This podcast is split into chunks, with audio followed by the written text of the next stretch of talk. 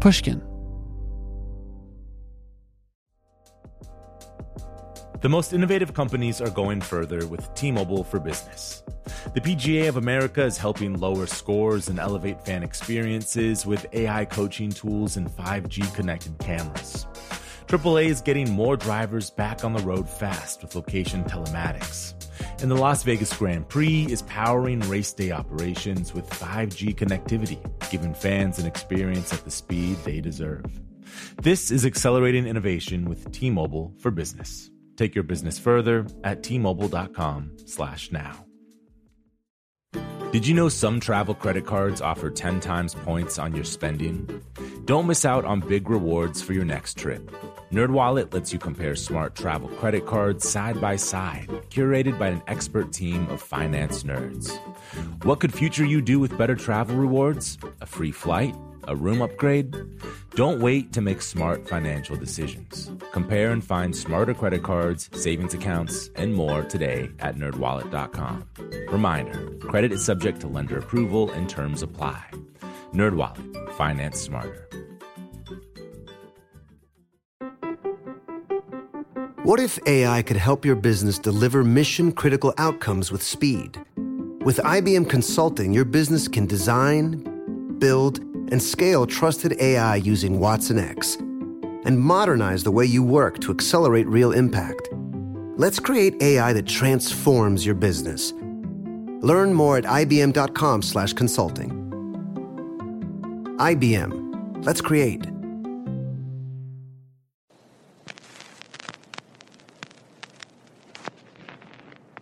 I mean, it angered people. It angered people more than the stuff I had been doing on Letterman or the thing I called we called a sitcom called Get a Life. It it angered people and Adam and I both went into our shells. We just went into, you know, I it, we still had to work. We still had to find things to work, but there was a if there had ever been any passion in creating something different, that killed it in me. I think I still uh, bring something different to whatever I do, but actually creating something and trying to further this type of comedy that I do, I that that movie killed it. That was Chris Elliott. I'm Sam Fragoso, and this is Talk Easy. Welcome to the show.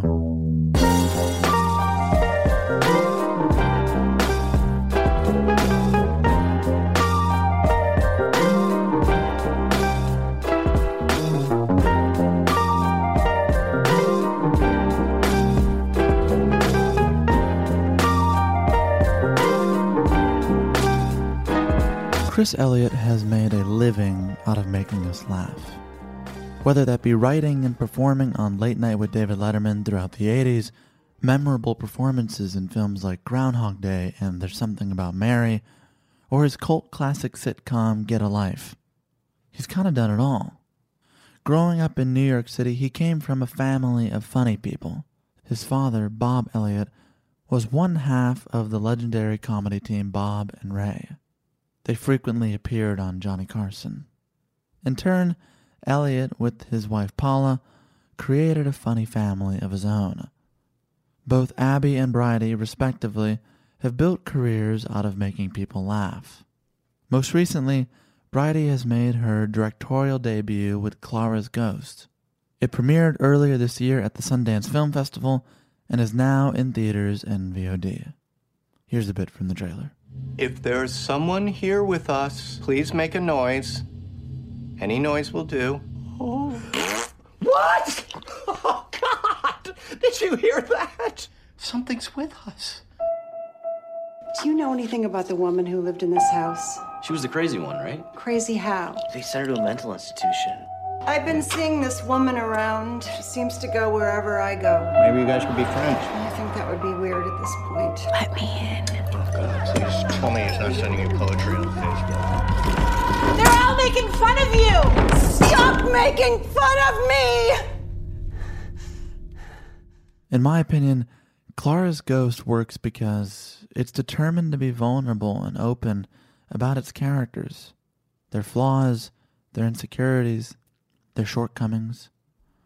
For the next hour, Chris and I uh, tried to abide by that framework.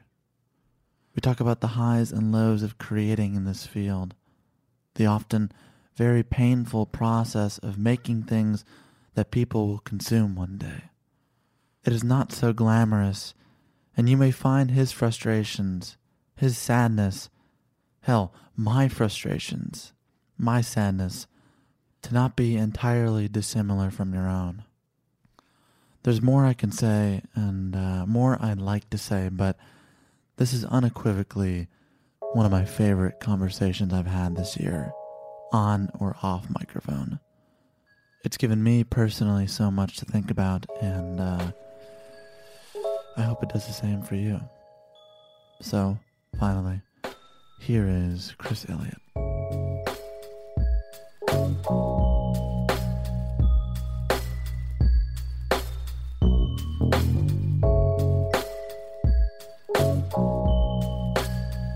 Chris Elliott. It seems we're both in a similar state of mind right now. Uh-huh. I think we're going to be able to recover. We have coffee. We're okay. Good. Just let him. We're hungover. Yeah, In no- case no- nobody caught on to that. I, I wasn't going to say it, but if you say it, then I think it's Yeah. socially acceptable. It is socially acceptable. I have no problem saying it when I am. Because that is where I'm at right now. We had a screening for Bridey's movie last night, and um, I'm a little bit on the East Coast time still, so I didn't start drinking. My bodily time about three in the morning is when I started drinking. Um, in actual time, it was one, I guess. But um, I like that you're cataloging the sort of time changes. I'm and- trying to figure out why I am so hungover at this point. Why I had such a hard time getting up this morning. I realized, well, okay, I'm 58. I'm, you know, I can't, I can't pound them back like I used to, even though I still do. And uh, and also the time change does screw me up a lot for Yeah. some reason now. Let, let's chalk it up to time change 58, an Sounds good. amalgamation of excuses. That's fine. great, and, and we should have a couple of Bloody Marys here. Just Hey, if, Just Ear, if. Earwolf wants to provide, I'm, I'm more than willing to accept. great. You and me both, pal. So, on on Bridey's film, um, I've seen it a couple times. oh wow. I think she she did a great job. Oh, that's so nice to hear. and um, you know, I, I, I know it's been a long time coming, and, and, and the main thing I want to get into to, to lead with is that there is so clearly uh, an autobiographical bent to it, hmm and I've heard you describe in other interviews saying it is an exaggerated version of yourself. hmm My question is, how exaggerated?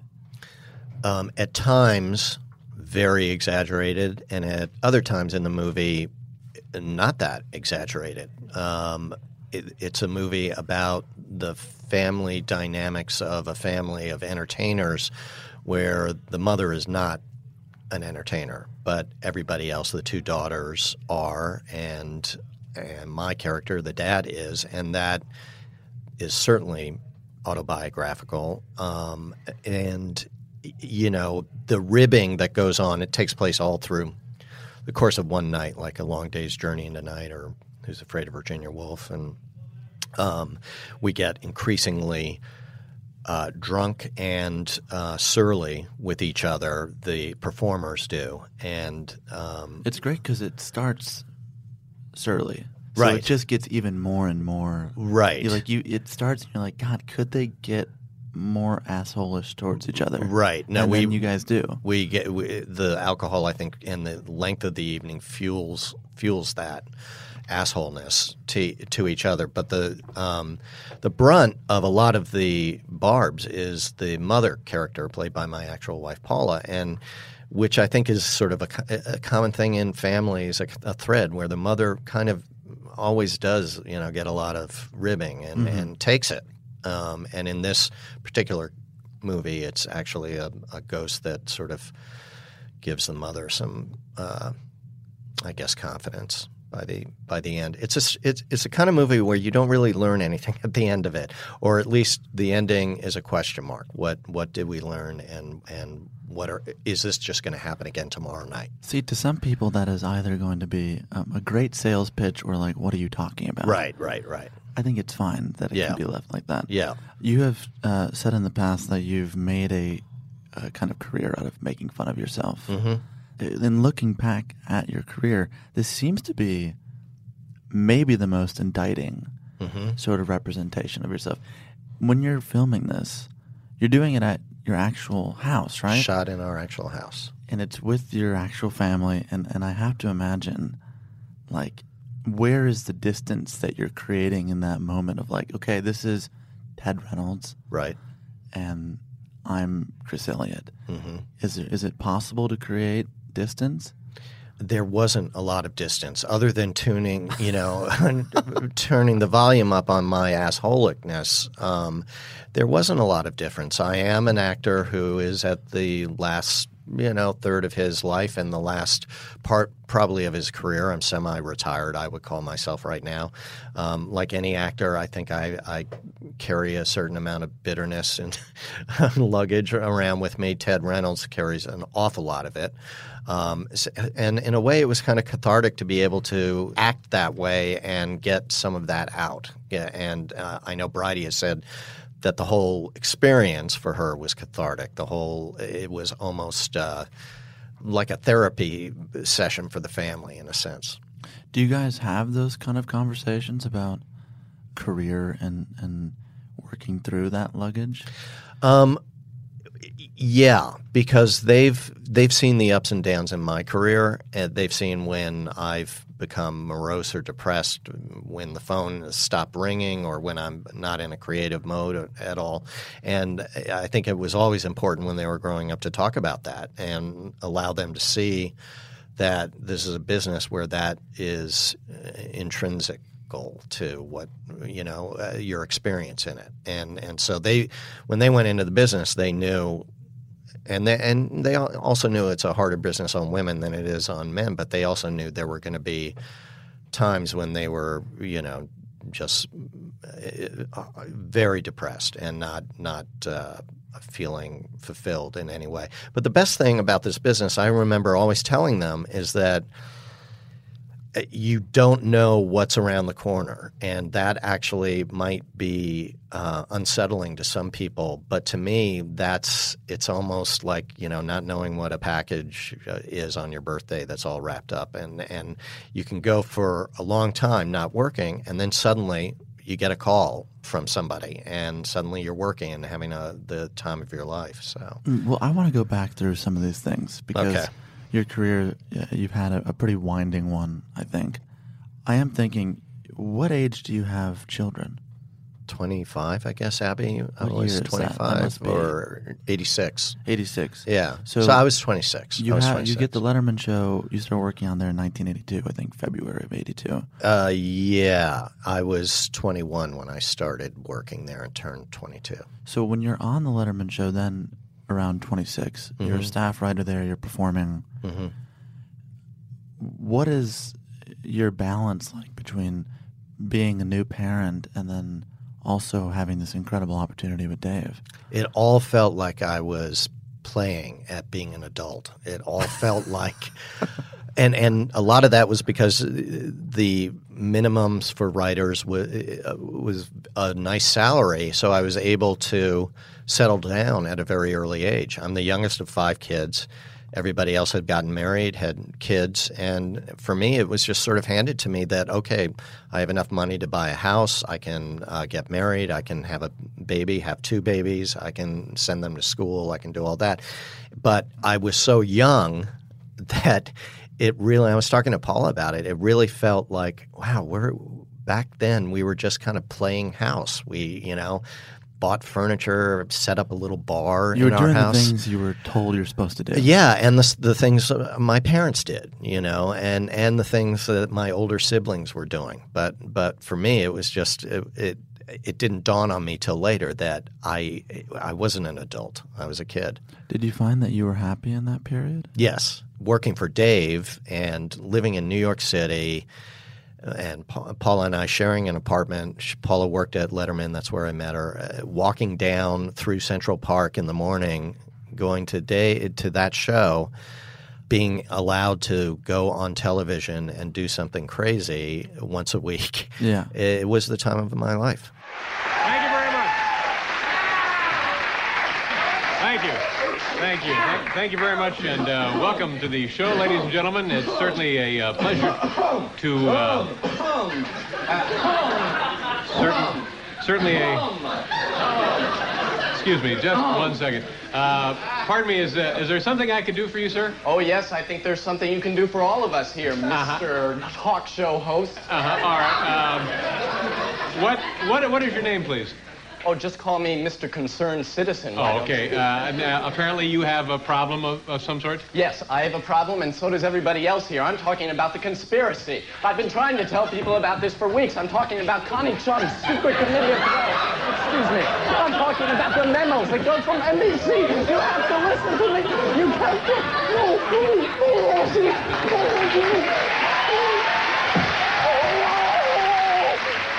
I have to hand up most of it to Dave Letterman and Merrill Markoe and Steve O'Donnell and all the writers there that supported me right from the start. It was a very small staff, and I didn't go to college, but I had been a goofball in high school, and suddenly I was allowed to be that in an office setting in 30 Rock And get paid for it. and get paid for it and get recognition for it. Um, suddenly, there were people that were calling themselves my fans, you know, and uh, I had no fans in high school, but I was doing the same crap that I was doing up in the offices, and that you know that's how I sort of moved into on air stuff was just sort of entertaining Dave up in the office or, or the writers or before I became a writer and and um, the sort of persona I developed I developed up in the office with Dave Hmm. and then he let me do that on TV. Do you remember a particular moment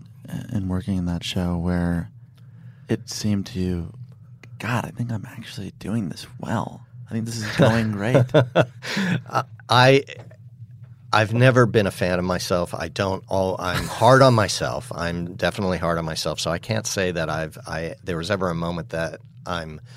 I thought I was doing something well. I do remember when I was still. I was actually still a runner, which is what I was hired to do on the show, and getting stopped on Sixth Avenue and having somebody ask for my autograph. And I thought at the time. Uh, well, yeah, these are hardcore fans of Dave's, and, yeah, and if you and if you rolled Dave's desk down Sixth Avenue, somebody would want its autograph because they would recognize it. But then, uh, as that happened more and more uh, with me, I realized, oh, I was building an audience, and I guess I was doing something that resembled talent. You know? For some reason, I'm I'm reminded of that scene in Annie Hall. In he's in New York, and uh, he's like stopped on the street by like these two guys, and they're like, You're on uh, the uh, the Johnny Carson, right? Once in a while, you know, I'm- you know, every What's now. your name? I'm, I'm, uh, I'm Robert Redford. Come on. Alvy Singer. It was nice, nice. Thanks very much for everything. Hey, what?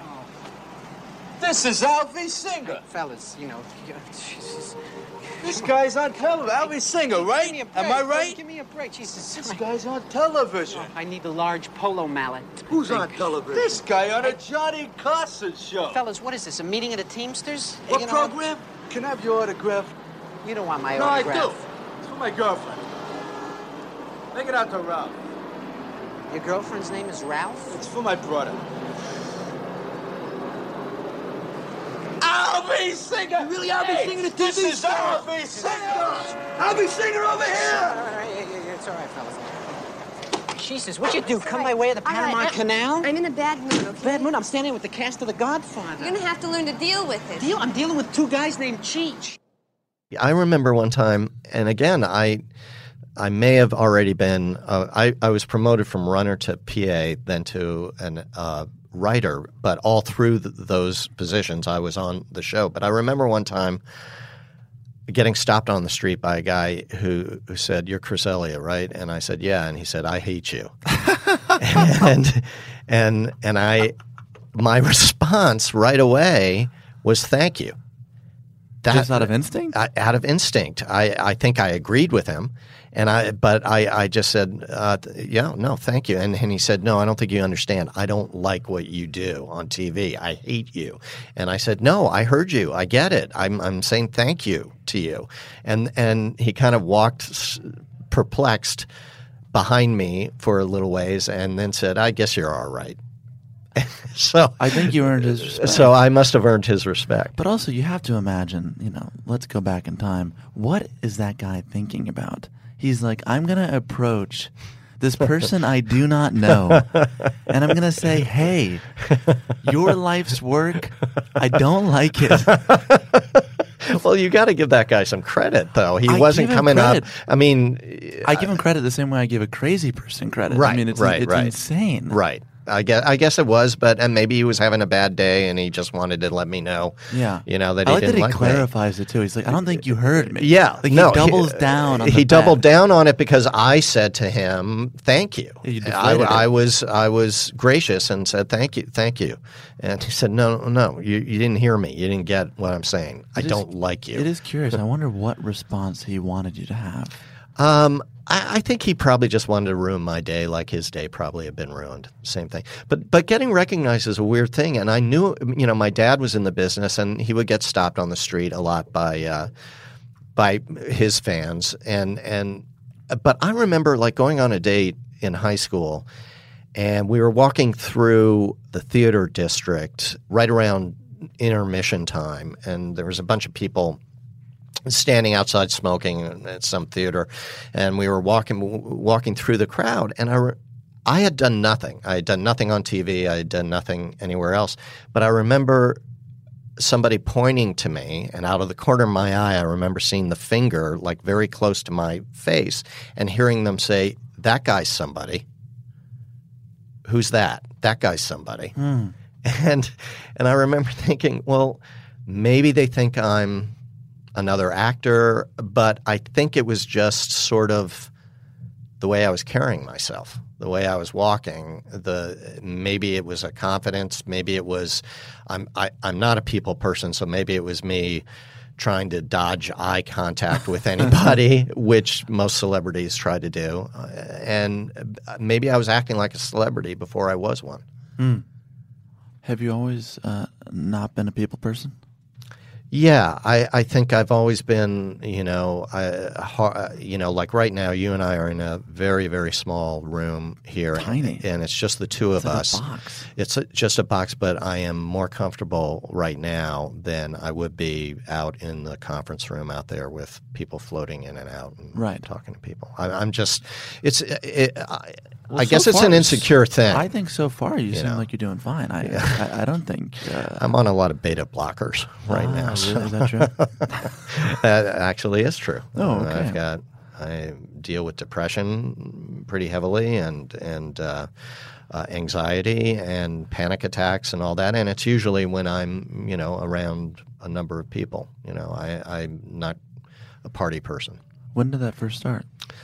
Oh, I'm sure it started when I was a kid. You know, I'm sure when, you know, uh, I mean, I hated school. I hated, you know, the, I hated being around a lot of people. You know, I think that's something that my best friend Adam Resnick and I uh, have in common without us ever really talking about it. We're just not, we're kind of loners, even though when we're together, Mhm.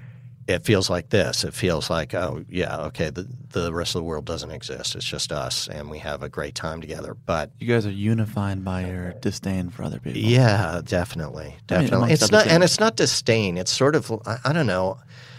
I guess with some people it's disdain. Yeah. It's sort of like the, the way the Coen brothers look at people. you know, it's like okay, I I you know can see the the value in that person, but um, I also want to make fun of him. I, I wonder how does that play with you know you are in show business and and going you know by the end of the 80s you're more and more on Letterman but it it, it, it seems like based on what's going to happen next in your career you are ready to move on and do something else but how does that how does like not wanting to be around people work in an industry where you're kind of required to, to be around people It's exhausting. It, it really is. I mean, it's it's people That's don't. That's the honest answer I was hoping for. Well, but it's true. I, when I shoot something, it's work, and you have to learn your lines, and you have to you know hit your marks and do all that. But then in between shots, when crew people want to come up and play and talk and joke and do all that s- stuff, Yeah. you have to do that too. Because you don't want to be an asshole and be in character and sit off to the side and not talk to anybody. You have to be social. Yeah. And that is exhausting at the end of the day. It's always like really incredible when you hear the Daniel Day Lewis stories where like he's Lincoln and he's being like carted around, Right. And he's like treating people like because he, he he's Daniel Day Lewis, so Right, okay. right. But if you're not on, if you're not like Michael Jordan level, Right. it's like you can't really do that. But I'm I'm also impressed with the actors like Christopher Plummer, who I've heard, you know, will just, you know, he'll be having a cocktail and a smoke with you, and then suddenly they'll say action, and he's the character. Yeah, I think that's how you live till ninety. Like, Yeah, yeah. And, and and somebody was telling me that they did a play with him, and he was, you know, backstage, you know, before his entrance. It was just you were talking to Christopher Plummer, and then suddenly his cue came up. He walks out, and he's suddenly this character, and Yeah. and he and then he does his lines. He, he has a kind he of walks off. That is, like, yeah, you don't find that. Yeah, people. yeah. That's that's one in a, you know a thousand. But that I really admire that. The way I am, I think when I work, not that I'm genius. I, I didn't mean that. I meant No, that yeah, that I don't. I only turn I only turn it on, you know, when the camera's on, and then when the camera's off, I'm I'm myself. But being myself, like I said, is exhausting. Mm. Exhausting for you or others? well, I'm sure. I'm sure if you ask my wife, it would be. She'd say it's exhausting for her, but uh, no, it's exhausting for me. You know, I, I. But again, I, I so appreciate people. I guess I have that kind of personality where people want to talk to you and they want to, you know, um, joke around with you and they want to tell you things from their live uh, story and all that. And and I think that's a. But I think that's probably a good attribute. I know, but the way it's you're a good saying that is attribute. like, these people want to share their life stories. and, but I'm really- but I think that's probably uh, sort of standing there different and- no, and in the back of my mind, I'm thinking I just wish you would shut the fuck up so I could just relax, just sit here and relax for five minutes before I have to act again. God, I'd like to know what the hell you're thinking during this interview. Well, what do you think after that? I think seriously, all I'm doing, I'm looking at you, and all I see is a big Bloody Mary. That's all I see—a talking Bloody Mary that that is calling my name. Um, let's get to Get a Life. Okay. The show has had quite a reappraisal of sorts. I think more and more people seem to like it and Mhm. talk about it these Mhm. days than when it came out in 1990.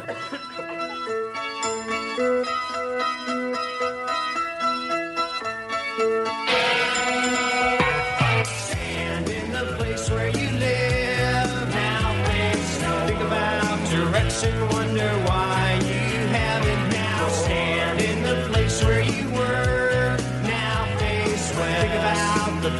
you live.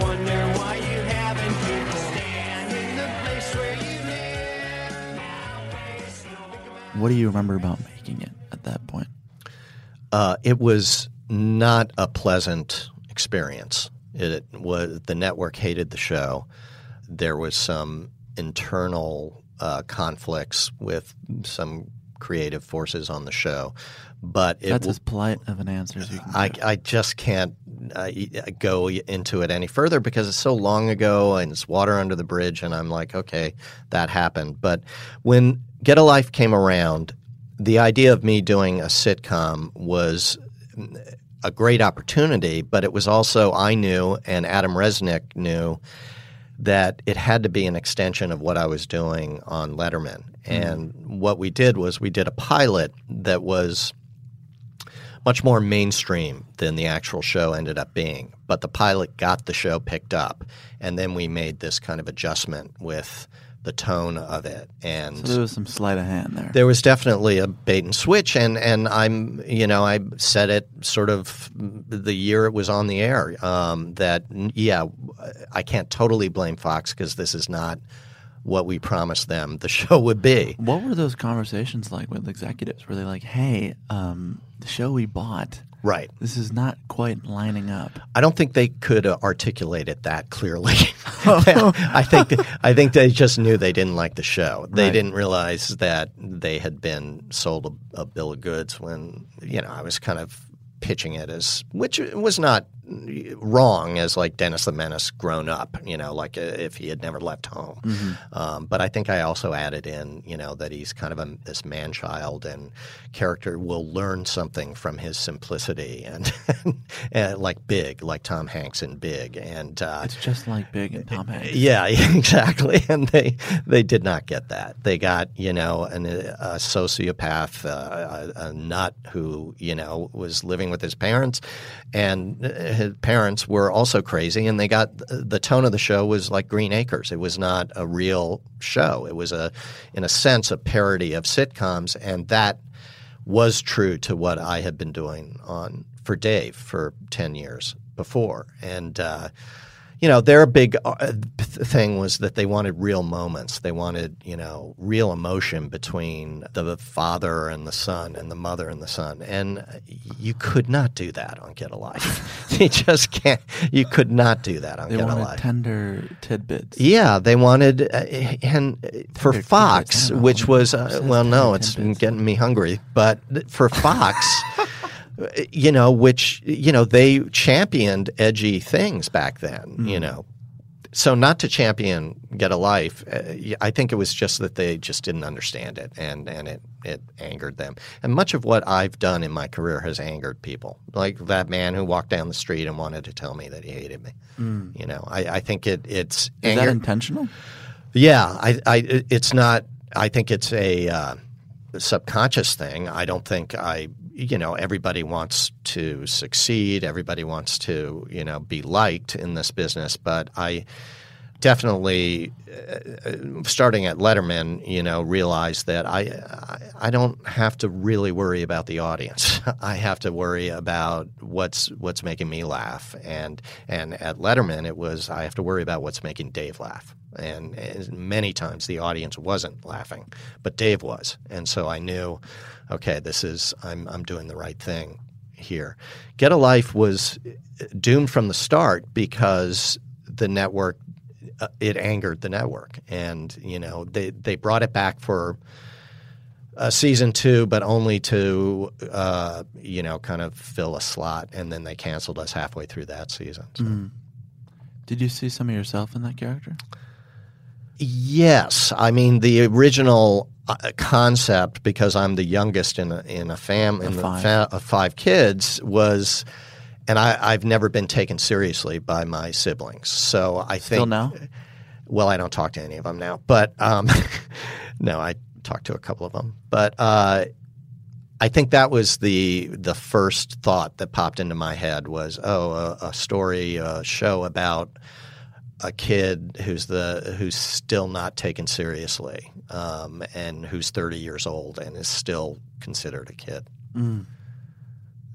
That makes sense, that's the most wholesome version of Get Right. a Life. I mean, then it evolved into this kind of crazy Dennis the Menace guy, and who, and then there was a little bit of Lucy in it, you know, of uh, somebody who wants to be famous, somebody who's trying desperately to to do, come up with a scheme to become famous, and Mm. and uh, that certainly was stuff I was doing on Letterman, and that definitely is me. If your question was, do I see any of me and Chris Peterson or in the Chris Elliott persona on Letterman? Yeah, I I wanted to be famous, you know, sure, and I went about it in kind of a Lucille Ball sort of way, way you know, and just Which is kind of ingenious. And then and then when it, things weren't working, this sort of seething anger would come out of my persona, Right. which gave a glimpse into who this guy was. You know, maybe he is dangerous. The seething anger, I think, is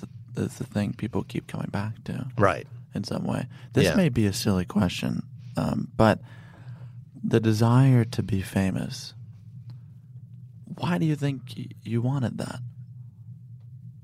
Um, I, I, the only thing I can think of is that everybody wants to be loved and and being liked or loved by strangers is a powerful thing.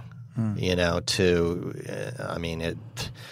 I, I think it's probably why a lot of you know people go into politics. You know, it's just you want you know to include as many people as you can into your world. Even though I'm not a people person, knowing that they're out there is That there are available that there are options. available options, and that they're they're out there. Uh, that that's gratifying to me Yeah. and and gives me a sense a little sense of security even though my career has never been secure i've never felt you know it's funny a lot of people have you know said that i'm i'm like a real uh, I don't know, a, like a, a a brave performer. Like I have, I I will take chances. I'll take risks. I'll do all that. And I never saw myself that way. I always thought I had this kind of safety net of not having to be good because that's my act. So, and certainly that started on Letterman, where I would come out with lame running characters simply to get on TV. And that was the joke Mhm. back then. But it was also very true. It was also very true. And I, and I, and But it was funny because it was true. I, I, I'm looking back on it now. I think you're right. I, I think I at the time thought, oh, this is this is my this is my safety net. I don't have to be good, Mm. and people are going to laugh at it. And and uh, What did your father think of your work?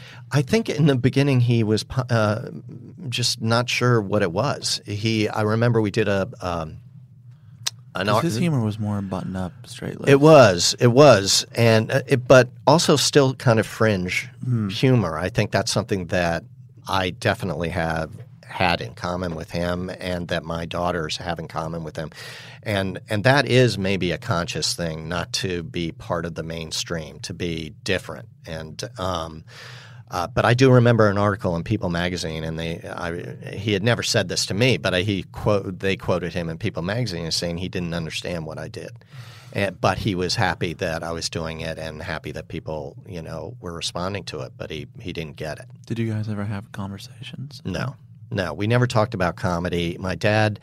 Even when he was on Get a Life, I mean, maybe we would talk about you know the lines, coming up with a better line here or there, but we never around the dinner table, there was never talk about comedy. It wasn't like Clara's Ghost, where Right. where those characters are so immersed in it that they have to. That's all they can talk about. My dad, I think, if anything, was slightly embarrassed by the fact that you know that's what he did for a living, and I I certainly have been you know about what I do for a living, embarrassed. You've been embarrassed? Oh, absolutely. I know it's hard to believe when you see the embarrassing things that I do, but my biggest fear in life is being embarrassed. It's it's a nightmarish fear to me is either saying the wrong thing, doing the wrong thing, whatever it is that is embarrassing. That that scares the shit out of me and yet people think I'm brave because I go out there and I do these terribly embarrassing things. Mm. Um, but I, I, but in terms of comedy, I don't think my dad. You know, he it, there was never like you know when you say a line, Chris, always give it three beats before you do the final blow off. You know, there was never any. He didn't think in those terms. Did he think about career at all? If he did, it wasn't. You know, he had a Broadway show, which I think was the pinnacle of the Bob and Ray's career. They were in a couple of movies. They were always on the radio and they did like the Tonight Show. They did Dave when I was working there and all that. But it wasn't an ambitious attack on, on show business. It was more like, and and they had uh, similar to to myself. They had a a career that never reached giant heights, but was a very respected contribution to the entertainment world and still is. People still come up to me and talk about my dad. Well, in 1994, Get a Life is done. You have two things happen to you here. You've talked about it a fair bit, but you uh, make a movie called Cabin Boy. Shortly after that, you're on SNL. Mhm. There was a wonderful article that came out about Cabin Boy Mhm. on The Ringer a few days ago. Mhm. Um, a really, I thought, such a beautiful piece, and um, you and Adam Resnick are both are both on the record about it. Mhm. Um, it's hard to not go over some of that material, but I, I am, Well, well, yeah, it's fine. I'm, you know, here's here's a I may end up in tears, but uh, well, go ahead. That's okay. Here's a quote in the aftermath of making Cabin Boy. You said it made both Adam and myself want to hide. I don't think I've gotten out of that mode exactly, and that's a hard mode to be in when you're in show business. Yeah, and it's it's doubly hard when that's your personality to begin with. Um, so even if Cabin Boy had been a huge success, I still would have that urge to hide. It was not a success. It was vilified. It was, I mean, it angered people. It angered people more than the stuff I had been doing on Letterman or the thing I called we called a sitcom called Get a Life. It it angered people and. Adam and I both went into our shells. We just went into, you know, I it, we still had to work. We still had to find things to work, but there was a if there had ever been any passion in creating something different, um, that killed it in me. I think I still uh, bring something different to whatever I do, but actually creating something and trying to further this type of comedy that I do, I that that movie killed it. Cabin Boy. They're coming. It's the story of a boy and his love affair with the sea. This moron got on the wrong boat. He never dreamed where the winds of fortune would blow him, where the spirit of adventure would hurl him, or where the hands of fate Come on over here, honey. would grab him. These pipes are clean. I'm interested. I don't know if you have a memory like this, but making a movie is so hard Mm-hmm. and so painful already before it's released. Right. It's just hard. Right. It's a painful process. The edit is painful. Yeah. Not even mention the production and the writing before it. Right. I am interested when the movie is coming out, sort of that opening weekend. You and Adam are very close. And I have to imagine seeing people's responses to something that's already hard to do. Mm-hmm. It must have been painful. And I wonder what what did you guys do? Like did you guys just like sit in a room together and just be like, God damn, what happened here? that's exactly how we felt. We had we were confused by the whole thing, but any everything you said about making a movie and it coming out is true. But there's also a bit of an excitement usually when a movie is about to be released that Sorry, you're, that, that that you're in. But there wasn't with this for us because we already knew that it was going to be panned and we we knew it was going to be a hit to our careers and to you know making our yearly nuts you know it, it was going to hurt us and our families and um, it was horrifying it was a horrifying period my wife could not even bring herself to watch cabin boy uh, she saw it for the first time five years ago Hmm. um, because she knew how devastating it had been to us. Maybe it brought Adam and I even closer. I don't think that's possible. We never, we were never angry at each other about it. We, we you know, we we joke now and and then about how, you know, people were asking why are you doing that accent and and you know even I'm sure Adam like thought why why is he doing that accent? But at the time, for some reason, I thought I had to I had to for that character and. Uh, um, but we never blamed each other for anything. Um, there was a bit of a bunker mentality, I guess, and we tried a little bit after that to work together and to do a couple of other things. And then we realized we're better off as best friends who love each other and will to the ends of time, but uh, we probably shouldn't work together because uh, anymore because we what we come up with is is not uh, is not commercial. It's not it's not going to help you know, our careers. So we haven't worked sin- together since Cabin Boy, even though he's my bestest friend in the world. We talk on the phone every day. I see him. We text. It's a strange thing. I, I I've never heard anything like it. Mhm. I've never heard anything like it in terms of someone being a best friend and so clearly being on paper a good collaborator. Mhm. It seems we like- were of one mind. I mean, Right. Adam and I have the same exact mind. And we were raised in, he was raised in Harrisburg, Pennsylvania. I was raised in New York City. But when we got together, I, it was like a, my, he was my brother suddenly because we, you know, we were closer than brothers because we, we just had this, you know, the same exact tastes. Our references were all the same. They still are. Um, he still says, "Have you seen this on Netflix? You, you should watch this. Watch this guy and doing this." And I'll do the same with him. And it's all what makes him laugh, uh, makes me laugh, and I think he actually is like one of the most brilliant writers, if not the most brilliant writer I know. And and I'm not, you know, I think most people that know his work would agree with that. Yeah, I mean, he he would later, you know, work on Larry Sanders Show. Yeah, yeah. And uh, in that piece that I mentioned, Mhm. there is some clear regret he has, and some some amount of remorse he has because he feels like he may have fucked something up for you. Well, I think he feels that way. I, I've done, I've tried over the years to tell him that there was nobody else that could, I would have wanted to direct that, and that it was not his fault in any way, shape, or form. And um, I actually think that the bit of cult success that this movie has now, that people are sort of rediscovering it or looking at it and experiencing it in a different way than they did when it first opened, is all thanks to Adam. It's all thanks to. Um, he's never directed since, but it's it's he never wanted to direct to begin to begin with. But I think he had uh, a great talent for it, and uh, again for for writing. And you know, we've always said that that movie there's absolutely nothing attractive about that movie. Maybe Melora Walters, but there's no actor in that movie. There's no movie star in that movie. It's an, it's visually, you know, challenging to watch it, and and then the comedy.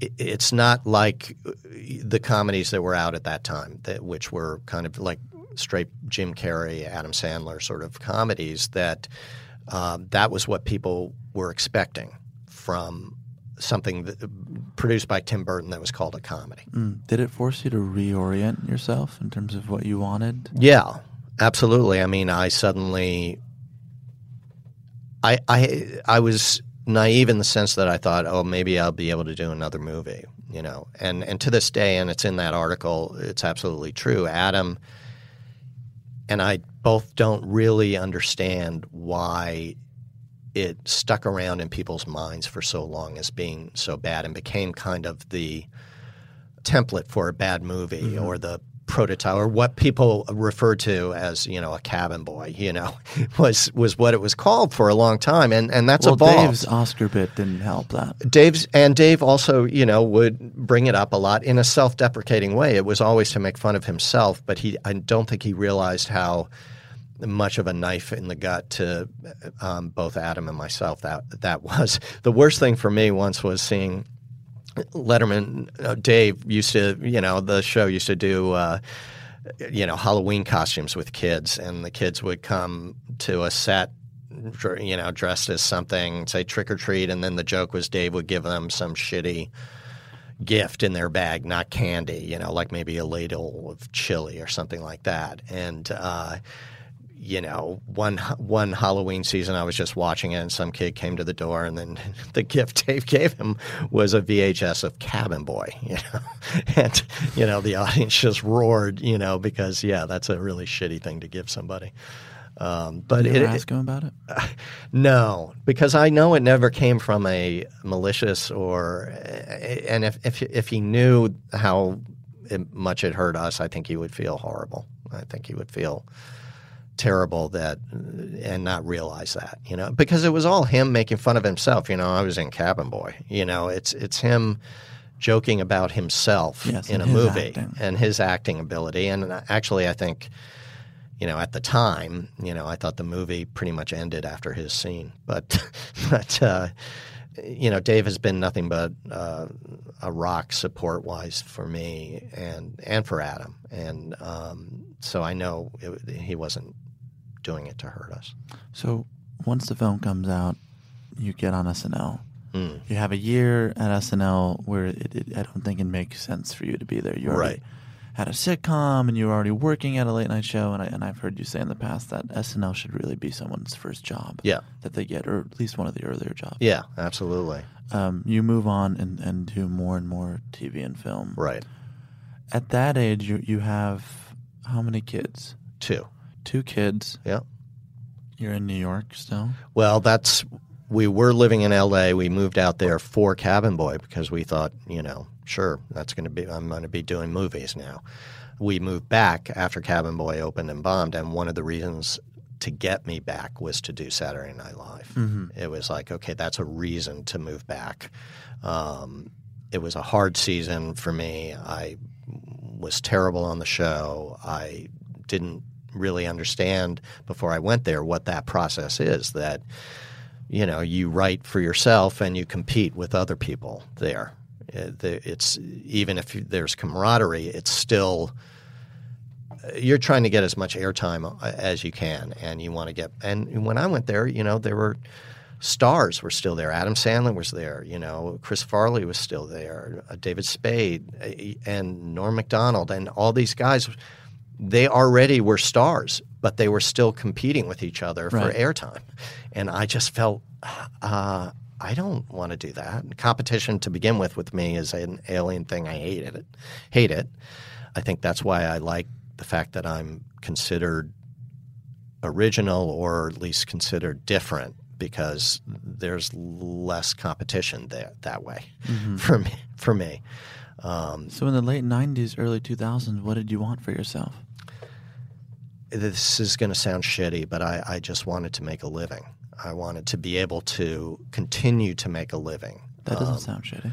But because I was, you know, late 30s, entering my 40s, and I wanted to be able to send my kids to school. I wanted, so I started doing more mainstream things. You know, um, Everybody Loves Raymond. Um, did Jim Belushi's show a couple of times. I, I did a couple of pilots.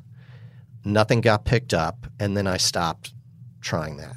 You know, I I just suddenly thought, no, I, it's I'm I should just be a special guest or a weird character that comes on here and there because that's a hard process going through the pitching process and then writing a pilot getting a pilot produced you know and actually made and I was never really happy with any of the one, them that I did. Adam was not involved with any of them, and it, they they didn't feel right. It didn't feel like oh, this is a Chris Elliott show. or Right. This is, It didn't feel like something you needed to do. Right, right.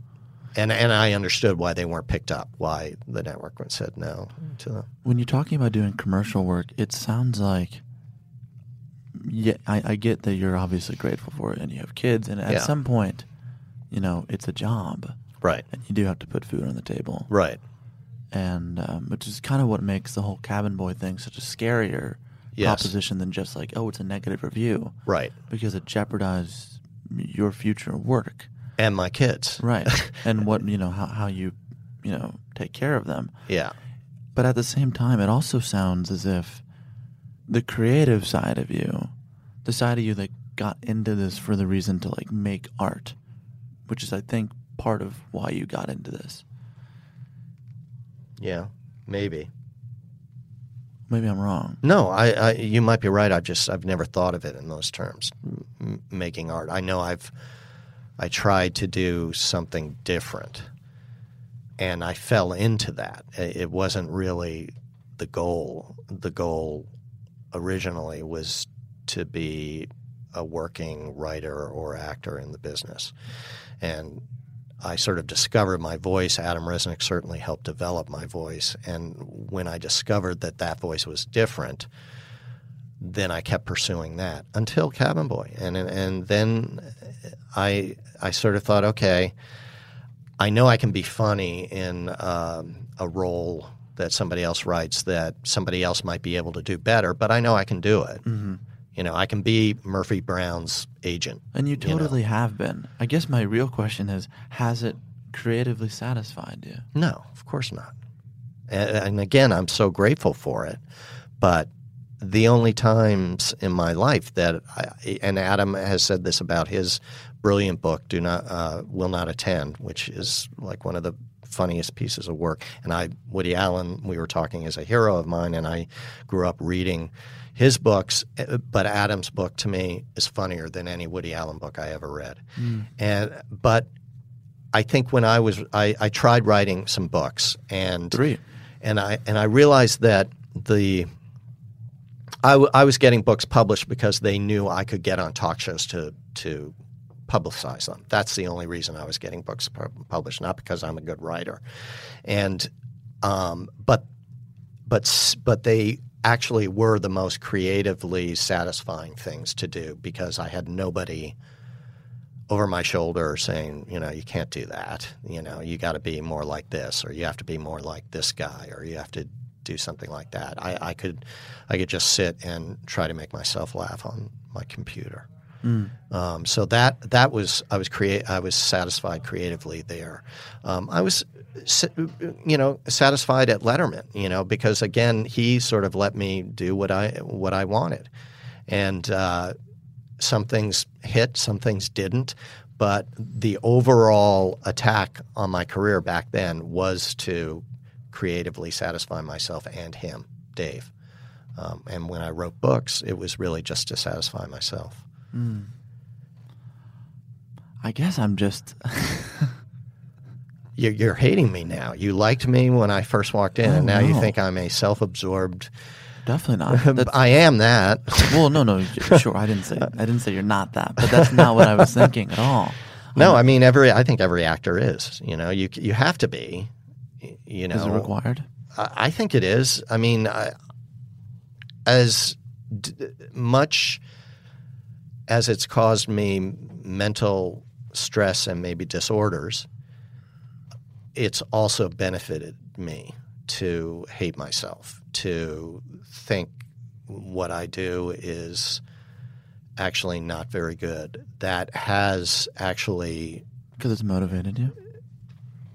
yeah, and like I was saying before, it's sort of a uh, this weird thing that oh, people like it, even though uh, I hate myself. You know, it's it's it's a strange place to be, but I also know that a lot of actors are like that, and the more just acting I do with just actors, and I'm talking to them and they're exhausting me in between takes talking to me, I I realize, oh, I have that in common with a lot of people. Mm. I, I certainly had it in common with Dave, and I think Adam has the same thing. I think we have that.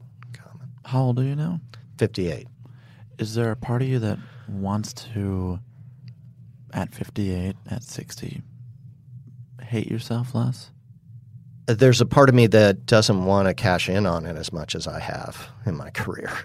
There's a part of me that maybe wants to try to uh, fix it a little bit in my mind so that I, you know, can be a little healthier in mind and body. But I don't think I'll ever change. I don't think that will ever change.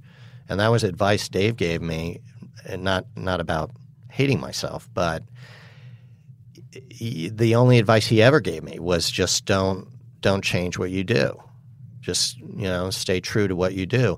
And I haven't been able to do that completely all through my career, um, and largely due to Cabin Boy. But it's still deep down in there with me. Hmm. And so I think even when I'm 65, I'm still going to hate myself. Well, can I say something? You you, you suggested that I, I like you less now, and I know maybe you were joking. I was joking. I know you were joking, but I actually was on the verge of saying something borderline complimentary. well, now it's really going to get uncomfortable for me. Well, so I'm going to avoid the compliment, and Okay. instead, I'm, I, I want to just put something out here. And again, we don't know each other, and we may never see each other again. Yeah, but I feel like I, you know me. I feel like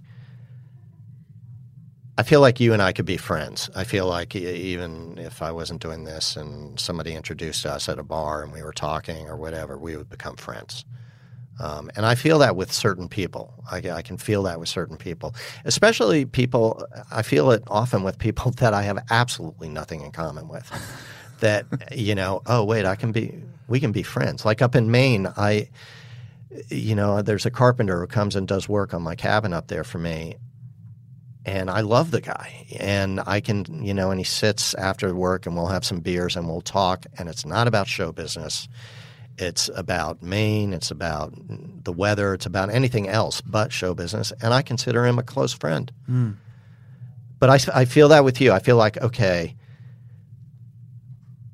we're different and I'm twice your age, but we're, I don't know, simpatico, I guess is what I'm saying, which is, um, I, I also, the opposite happens with me, maybe more often than, than this, Right. where I just walk away going, ugh, hate that guy. that's guy. the not people person part. Right. But Yeah. also that's life. It's like you meet a lot of people and you think, Well, oh, right. good lord, Yeah, exactly. I gotta get out of this quick. Yeah, exactly.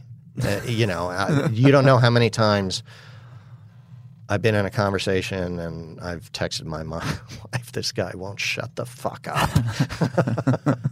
you know. Well, on on the, vaguely kind thing, it's not so kind. It's more of a an idea. I know Cabin Boy has put a has done something to you. Mhm. I don't really have the vocabulary to describe what that is exactly. I have Mhm. some ideas, but I don't know exactly. Mhm.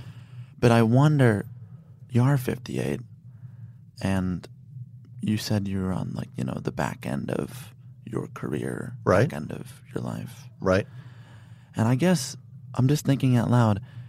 I wonder, is there a way to move on, to push forward in a way that feels honest and and productive? I don't know if there is. I don't know you well enough, but it seems to me, as someone who's seen a lot of your work, that it'd be a real shame if you didn't. Well, that's um, sort of what I'm dealing with right now. Sorry.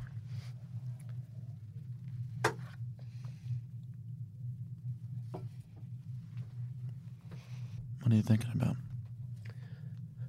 Well, I have, um, you know, terrible depression. I'm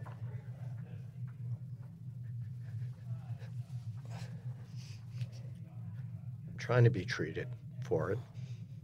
Um, Hey, it's okay.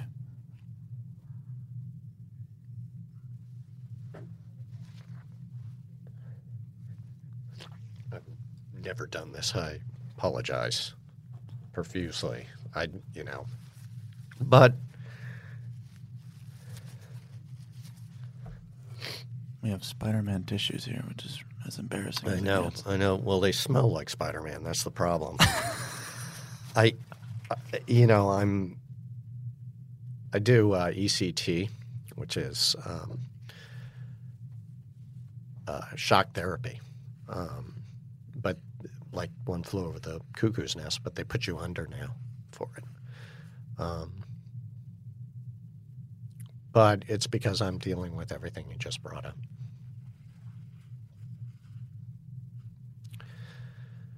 I don't know. It's uh,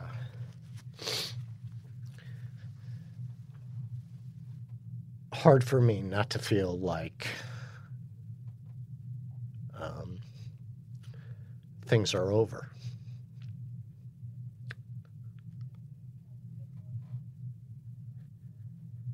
But I'm, you know, I'm trying. I'm trying not to.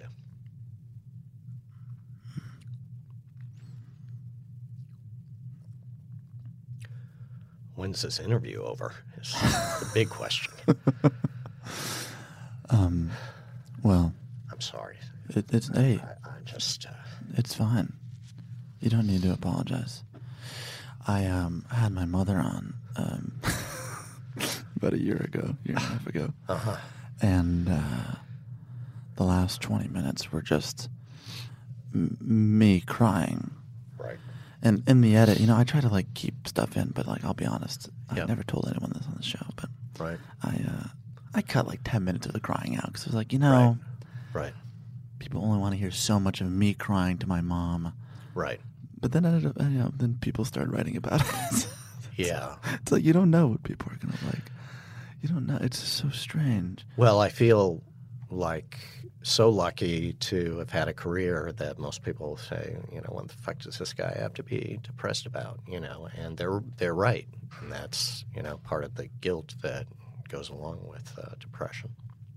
Yeah, but that question of what does he or she have to feel sad about does nothing for the individual who's suffering. Right. So it's you know, I hope um, this has been okay. You've been great. You've been great. I am so sorry that this. You really don't need to apologize. You really don't. And um, it's been an honor having you, and I'm excited for people to see uh, your daughter's film, and um, I believe much more for you. Thanks. Chris Elliott. Thank you.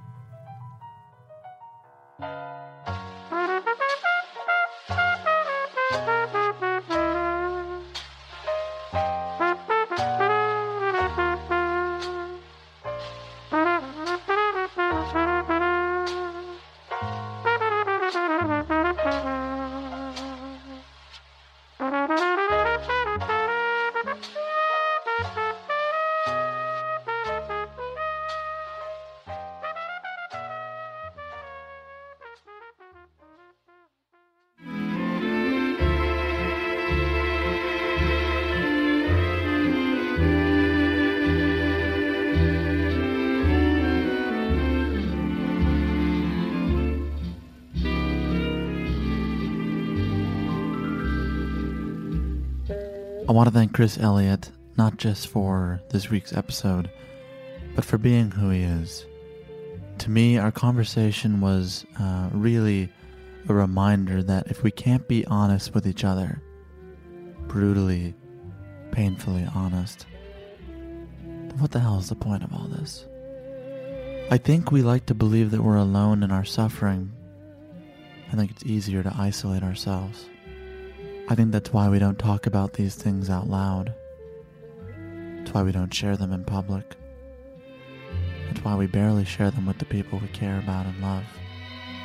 But I think a willingness to share can make this all a bit easier for us. It doesn't always have to be so hard. For those interested, Chris co stars in a new movie now out in theaters called Clara's Ghost. It is directed by Bridey Elliott, who has put her um, heart and soul into this film. She really has. It's every bit as raw and discomforting as most family gatherings tend to be. It's also very, very funny. You can find out more about the film and Chris at our website at www.talkeasypod.com. There, you'll also find our episodes from this year with folks like Alan Alda, John Cho, DeRay McKesson, Chloe Zhao, Paul Dano, my father, and um, many, many more. As always, our show is executive produced by David Chen, graphics by Ian Jones, illustrations by Krishna Shenoy, social media by Ian Chang. Our associate producer is Elliot Weintraub, and the show is produced by Dylan Peck. I'm Sam Fragoso. Thank you for listening to Talk Easy. I'll see you next week.